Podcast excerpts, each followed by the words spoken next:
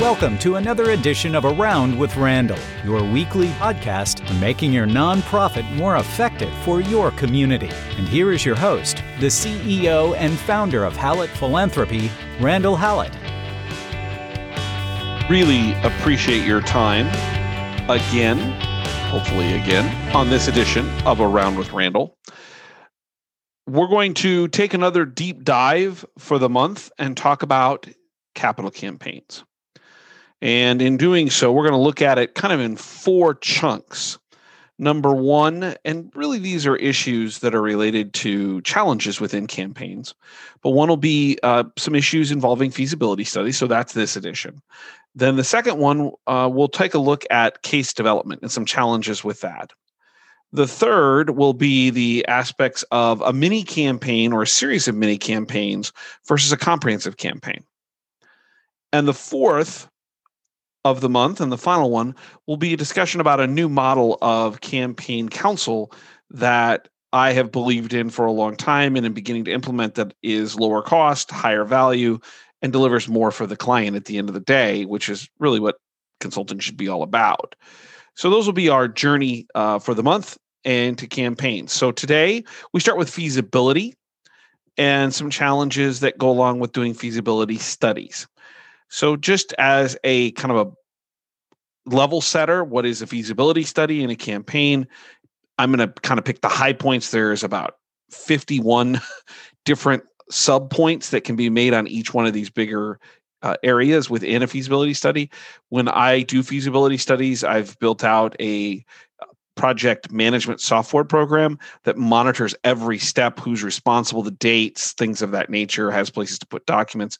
But really what we're talking about is in a feasibility study first and foremost can what you want to do actually be accomplished? That's kind of the the big goal and to do that you talk about what the case development is what are the things you're looking to accomplish and most importantly the costs involved with those and we'll keep case development out of this conversation for the most part because that will handle that specifically in the second podcast of the month on the special uh, conversation around campaigns.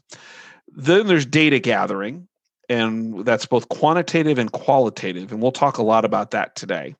The third is pulling all this data together and, and synthesizing it to create a report. And then the final piece is delivering the report.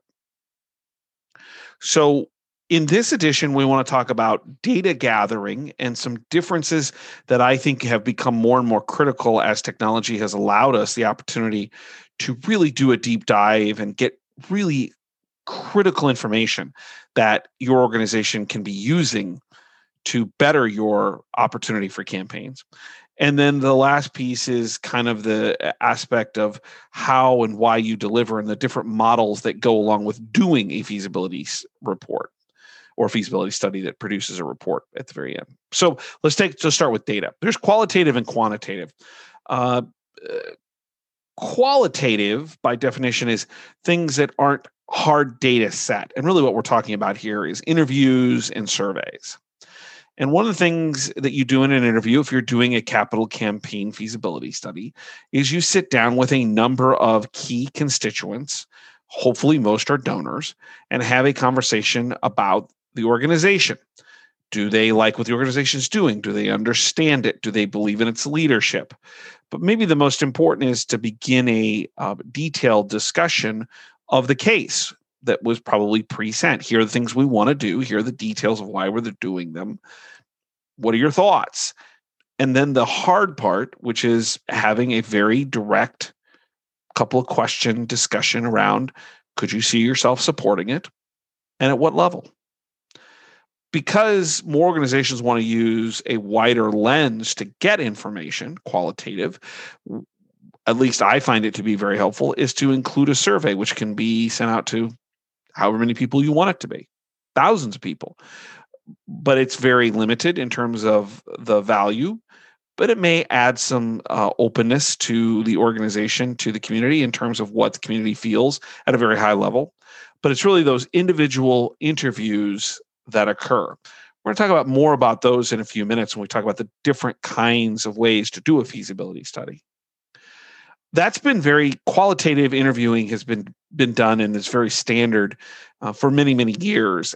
Where I think the new conversation in campaign feasibility study work needs to be is in this idea of quantitative, which is data driven, which means you're giving someone like Hallett Philanthropy your data out of your CRM.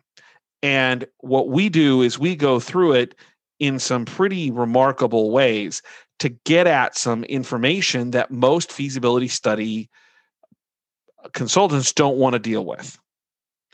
In part because it's hard and there's an investment. The other part is is that you've got to be able to explain why there's value in all of this. And really what we're talking about is using hard data to better understand is this office ready for a campaign? Other than just the verbal, yes, gosh, this is great. We need this. Gosh, we love the case. This comes down to the ability for numbers to prove that it's ready. So, what am I talking about? Well, there's two major pieces of quantitative data analysis that I think really help guide the conversation about readiness. The first is capacity. In one way, it's a capacity study. Does your database have the capacity in very general numbers to be able to discern, for us to discern whether or not you're capable of raising that amount of money? And so what we know is, is that when we look at it, we have the opportunity to understand that using some algorithms that have been developed by us for many years to know that so many donors who have given so much and so often at certain levels have likelihoods and you put a likelihood against what may be a capacity and that gives you some indicators when you add it all together. It sounds complicated. It's taken some time to figure out what works but in the end it puts a capacity on it. I think the other part of quantitative is that organizational readiness. And really, what we're talking about are things like pipeline pipeline analysis. Do the gift officers have a pipeline of known entities, people, organizations that are going to substantiate the level of campaign that's being discussed? Does that pipeline or that portfolio really have the gift sizes that are necessary to make that happen? is there a year over year analysis looking at hard numbers regarding whether or not this is even reasonable? The example I use here is, is if you're an organization raising $2 million a year and somebody says, we want to do a $50 million campaign over five years, to go from two to five is a jump, or excuse me, two to 10 is a jump, 2 million to five, uh, 10 million over five years. That's a leap.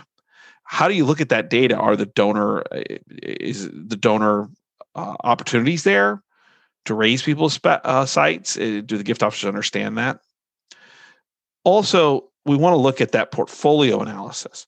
How do gift officers take advantage of the people that are currently known to them, which means we're looking at effectiveness and efficiency. Are they making the calls? We get into the details at a very, very deep, very deep level regarding you know how many calls are people making per month and how long does it take for someone to get them from identification or a qualification to actual solicitation at different levels. So at 50,000 versus a million. The last is is kind of a constituency analysis. You know we all break our, our databases down into different constituencies. In education there's alums and then by maybe by school. And uh, uh, maybe there's uh, people geographically you can look at. Maybe it's uh, people that have our staff.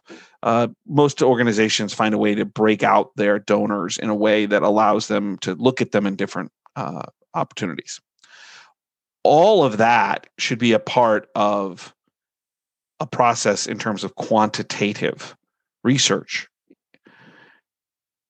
When i have access to that data what i find is is that the opportunity to really have an understanding of what the organization is currently doing, both at a high level overall, but also individually, becomes so enlightening in making recommendations about what a campaign might look like. Most places don't do the quantitative. They really fall on that qualitative, and it's certainly a part. But I would argue that data should really drive a lot of the conversations we have. And if you do the quantitative, the data before you do the qualitative, what you can get is a verification process. You can begin to know that if a gift officer has a certain uh, bent in really overachieving their goals, being able to ask the couple of donors you might be uh, speaking with in the qualitative piece, in the interview section, about that gift officer. Why are they successful? or if maybe one's struggling, why is that? It might illuminate and allow a lot of detailed discussion. So, feasibility studies in this idea of quantitative analysis is really important, both from a capacity standpoint, what's possible, as well as in analyzing organization, really foundation development office efficiency and whether or not they're ready to uh, jump into a campaign, particularly if it's a large jump the other part we wanted to spend just a minute about is talking about how one might do a feasibility study. And there's kind of three models that I think are fairly well agreed upon by most people in the industry. One is the idea of a consultant led feasibility study. One would be a DIY, meaning the organization does it themselves. And the last is is this hybrid model, which can be defined as taking the two, consultant led and and DIY, uh, DIY, do it yourself, and putting them together in some way.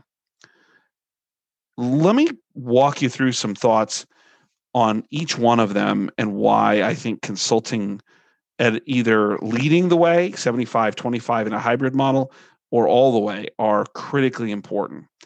Um, the number one reason people choose to do a do it yourself feasibility study is cost. There is an expense that comes from hiring a consultant to do a feasibility study. I always find it interesting when I have these conversations about, well, gosh, it's a lot of money. Let's take an example. You want to raise the goal maybe to start off 10, 15 million dollars. And somebody's screaming about, well, it's a $75,000 cost to a feasibility study just making up numbers. Uh, the reason that I always find this interesting is I sat through a lot, particularly in healthcare and also a little bit in education. A lot of meetings where the organization would hire a, a large accounting firm who would come in and look, help the organization become more cost efficient, cost cutting. They were making recommendations. And no one blinked at spending, if the goal was to cut $25 million, to spend 3 million on this particular project. And yet a $25 million capital campaign, if that's kind of a general goal, may only cost 7500 or or $100,000 for a capacity study or a, a, feasibility study that has the elements of capacity and data and interview and then the report. But somehow that's not acceptable. But you know, what if we if we pay three million dollars to have twenty five million dollars cut in costs instead of increasing revenue? I understand where we're at in philanthropy, but I argue all the time, kind of on that plane. Have you done a cost analysis if you're in healthcare education? How much you spend on that? How much did you save? My guess is it's never the same ratios to the benefit of philanthropy that we do. The reason why it happens most often is cost. So, what are the advantages of having a consultant? Well, there's a couple right off the top. Number one, if the consultant's any good, they're bringing you best practice. They've done this before. Number two is there's probably a pretty good chance if they're a good interviewer that they're going to have a more robust, open conversation with your constituents than you can. Because what we do is we hold that in confidence. And I can't tell you how many times I've had donors tell me something that they also then admit, well, I'm glad you're the one taking the information and synthesizing it so that it doesn't come out as being quoted by John Smith to help the organization get ready. Because I would have never said this if someone internally had been there. Had a recent example where the CEO of an organization had been very distant during COVID. In fact, had moved out of town to a more traditional home that they had maintained and they probably were going to retire at. But it had become very noticeable that the CEO was not around. And as things began to open up after the pandemic, it was very evident to individuals that this person wasn't around. They didn't feel comfortable telling the foundation office that. It came through me, the consultant which then I had to figure a way to say to the CEO, it's noticed and it's a problem. I can deliver that message. Consultants get more into the weeds in more honest dialogue than most uh, do it yourself. There's also an argument from a downside that consultants don't allow the organization to get closer to their donor. I'm not sure I totally agree with that. In the number of feasibility studies I've been involved with, I'm very honest and get a ton of information and say, look, the organization wants to get to know you better, wants to spend time with you. I can share people's thoughts generically, like Bob and Cindy Smith would love to know more about X, but I'm not going to go into detail what that conversation's about that we had. Very, very keep that very close to the vest. I can help the organization guide them without breaking that confidentiality. And so there is a way to develop that. Uh, DYI also has a challenge in that if you don't have a really good staff, they don't have the background or the experience to know what to ask or what to look for. And the other thing is, if we look at the quantitative data piece that we spoke about earlier, if the numbers don't look that good and you're doing it DIY, there's a chance it gets buried. Outsiders will probably have a more robust conversation and present a more accurate portrait of the organization and its readiness. In the hybrid model, if you can find ways of pulling the best from the consultant, the quantitative, the reporting, the interviews, and I've done this before. Let's say there's the, the organization says we need 100 people interviewed, but we're really only going to pay for 60. Well, there's nothing says they can't do the other 40 interviews. Maybe the consultant would get the more complicated ones or the more important ones or the ones that we believe that are being more tied. There's nothing that says the organization can't be an active part of the feasibility study, the foundation or development office. I just get a little nervous when one of two things happen. When number one, the foundation does its own analysis, presents it to some leadership, eh, it's not accurate and puts the organization in a real hole. Or number two, they don't even do a feasibility study and I haven't even talked about that. But if you're walking into a campaign of anywhere from three to five million or more, if you're not doing a feasibility study in some way, shape, or form, you're really setting your organization up for failure. Because there's one thing worse than a bad feasibility study, and that's no feasibility study. And then whatever goal was set out, you aren't able to raise those dollars. And everybody looks bad. The foundation looks bad because they're not delivering. The organization looks bad because whatever was promised can't be done the community looks bad or looks at the organization in a negative way, like, why aren't you getting this done? Feasibilities are a protection mechanism. And if there are deficiencies, part of that is being able to address them before an organization jumps into maybe the largest largest opportunity to do fundraising in their history that can have incredibly negative consequences if not done correctly. So a couple thoughts number one was talking about what are the elements and really about that quantitative piece, the data and the analysis that goes along with it. Number two, what kind of uh, manner in which you might conduct a feasibility study and utilize a consultant as a part of this process. Next time, as mentioned, we'll uh, we'll be glad to cover the idea of case statements. We're going to delve into that, which was certainly not discussed here. We're going to cover the entire process in one whole podcast because it's really that important and some of the the challenges that come with that that might be helpful to you and your organization again if you'd like to communicate with me don't forget it's podcast at hallettphilanthropy.com podcast at hallettphilanthropy.com or if you have a complaint or concern it's reeks r-e-e-k-s r-e-e-k-s at hallettphilanthropy.com don't forget to check out the blogs at the website. Really three, four a week, 90 second reads covering all kinds of stuff. Just am writing a piece, uh, you know, three, 400 words on the tragedy of uh, with Doctors Without Borders losing physicians in, in a foreign country serving their nonprofit and most importantly, serving humanity and the tragedy that is. Just thought provoking things for you to keep in mind. I conclude every time with the same way. My old uh, favorite mantra, Gaelic saying, some people make things happen, some people watch things happen. Then there are those who wondered what happened. We are people who want to make things happen. We're looking for people to build relationships to make things happen for those who are wondering what happened. And whether it's healthcare, education, social service, arts and museums, zoos, wherever it is, it's important we all realize that we're really doing work to better humanity. Philanthropy doesn't mean money, it means love of mankind, love of humankind. And that's what we have to keep in mind as we do our job every day. And you're doing it effectively if you're using best practice and taking some of the things maybe I even say here in other places that you can find information, what I think of as the 21st century classroom, to really make what you do more effective, to make your community a better place. Look forward to seeing you next time on part two of the four as we talk about campaigns this month. Can't thank you enough for your time. Share it with a friend. Maybe there's someone out there that could use a little bit of assistance as well. I'm glad to know that maybe one or two people might be listening. And we'll see you next time right here on Around with Randall. Don't forget, make it a great day.